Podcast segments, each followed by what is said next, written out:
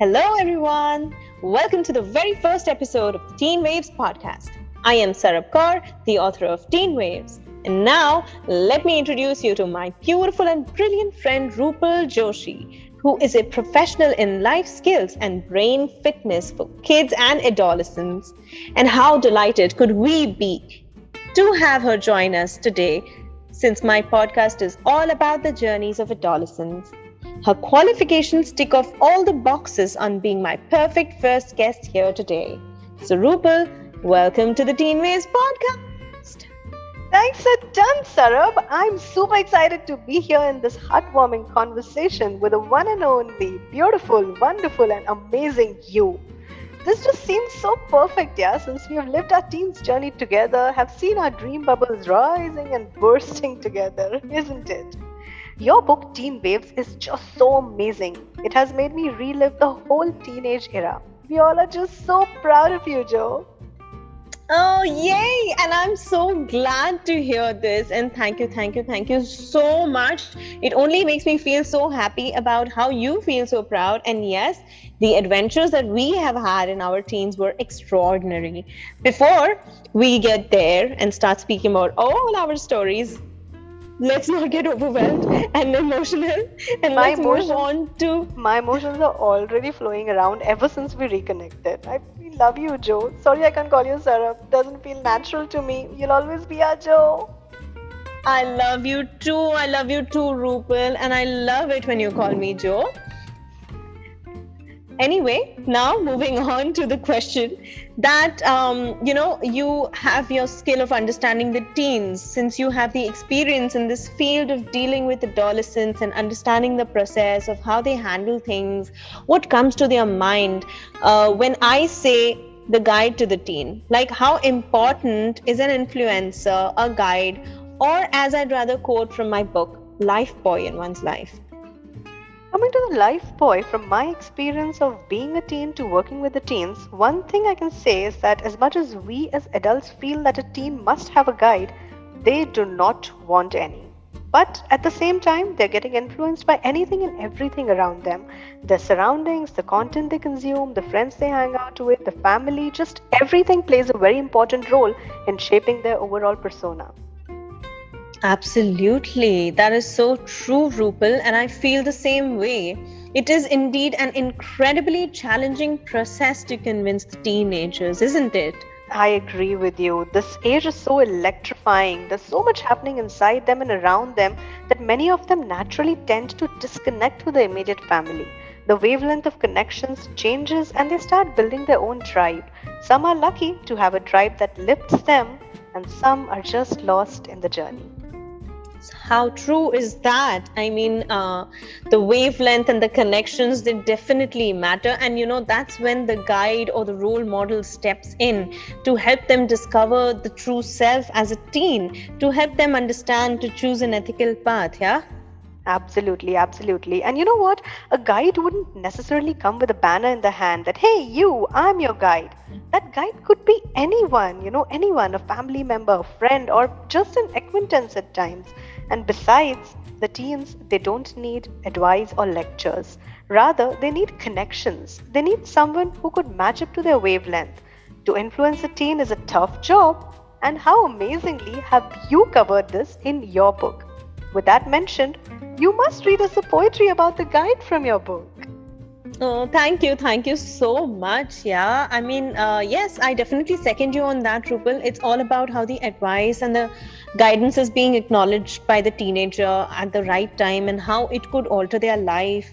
As I always say, you know, teenagehood is a turning point of one's life and their future depends on how one embraces it and learns to grow into a right direction and yes, I'd definitely like to share a piece that I wrote in my book Teen Waves. And so uh, here it goes. I am encouraged by your strength, your wisdom, and the spirit you behold, your heart made of gold. You are everything to everyone that surrounds you. You are a friend, a believer, a kind hearted soul, so true. That was such a beautiful piece. It has stolen my heart already. Oh, thank you. Yeah, thank you so much. And Rupal over here, I'd like to add that this particular piece is an ode.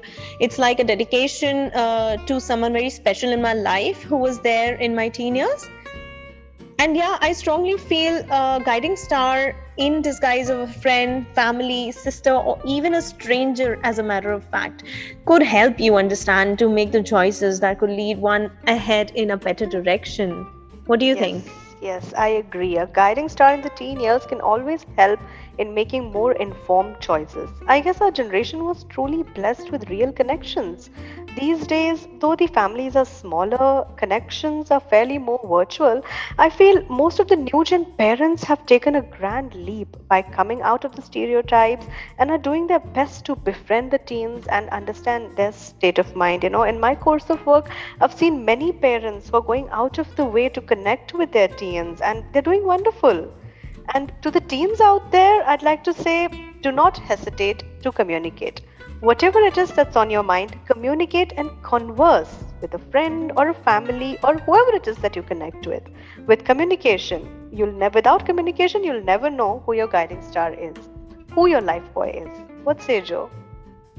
That's a great point made there, Rupal. I totally second you on that. It is such a valuable comment com- coming from someone who has been working with adolescents. And uh, communication is definitely the core key to any relationship. And just keeping it within oneself is no less than tormenting the spirit, you know. And uh, well, on this note, you know, I just uh, got this question in my mind right now that why don't you tell us something about your guiding star from your teen years? Who was that someone special? Oh, my guiding star. Well, as we mentioned earlier, while she was guiding me big time in my teen years, I never knew how important her role was until a few years ago. My mom, she is, has handled my difficult teen days so skillfully that today all I want to be to my daughter is at least a slice of what she was to me.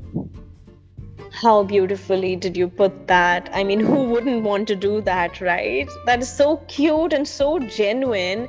Such an emotional and loving fact which you've shared here, Rupal. Hey, Sarab, why don't you tell us about the journey from your teens to teen waves? wow, journey from the teens to teen waves. How did you even come up with that question? Amazing. Like that's super smart, yeah. Well, okay. Um, all I can say is that I've been in my shell for a very, very long time. So we could say the teen years were very mellow and rocky, and I have learned to carry each experience fiercely now. And I believe growth is a process of love, pain, learning, and lots of self love and self healing. And so, Teen Waves is all about youth standing tall, facing each soaring wave fiercely. Wow, wow, that's so wonderfully said. I'm sure the Teen Waves book will soon become the guiding star to the teens. So, Sarab, tell us more about your letter to the teens. Thank you so much, Rupal. And yes, coming to the letter to the teen, as the episode says, the letter to the teen for today is Dear teen, yes, we all have come to a point where baffling decisions are made. It's okay to feel perplexed. It's okay to take some time off, sit with yourself, reflect, and try to focus. There will be days when you would just want to lay down in your quiet time and do absolutely nothing. It is perfectly normal. Every day isn't the same. Our mood swings, our emotions, our feelings, our physical appearance, nothing stays the same forever. One day you are overjoyed, the other you are confused. That is all right. Just remember it is okay to not feel okay some days. That's about it, Rupal. Wow, beautiful. That's so wonderfully put. It's okay to not be okay. Lovely, lovely. I believe that sums up everything we wanted to convey in today's episode, isn't it? Absolutely, absolutely, Rupal. And uh, well, uh, before um, we end today's fabulous episode, I would uh, want you to share the mantra out there for our listeners. My mantra is always communicate, communicate, communicate. Heartful conversations have the power to heal many scars, and plus, it will definitely give you answers to many questions on your mind. If nothing else, it'll certainly make you feel better. Wow, how aptly did you put that, Rupal? That is so amazing. And first of all, thank you so much for joining us on this very, very, very first episode of Letter to Teens. I am so glad that you've been a part of this. My pleasure, Joe. I wouldn't leave the opportunity of having this conversation with you for anything in the world. Oh, wow. Yeah. Thank you. Thank you so much. Big, big, big hugs to you. And well, my dear listeners, thank you so much for listening to us today. And I hope with this conversation, we were able to make some room in your heart. And well, I'd like to end this episode with my mantra for all of you out there. May you face each soaring and roaring wave fiercely, thrive and rise above. Bye bye.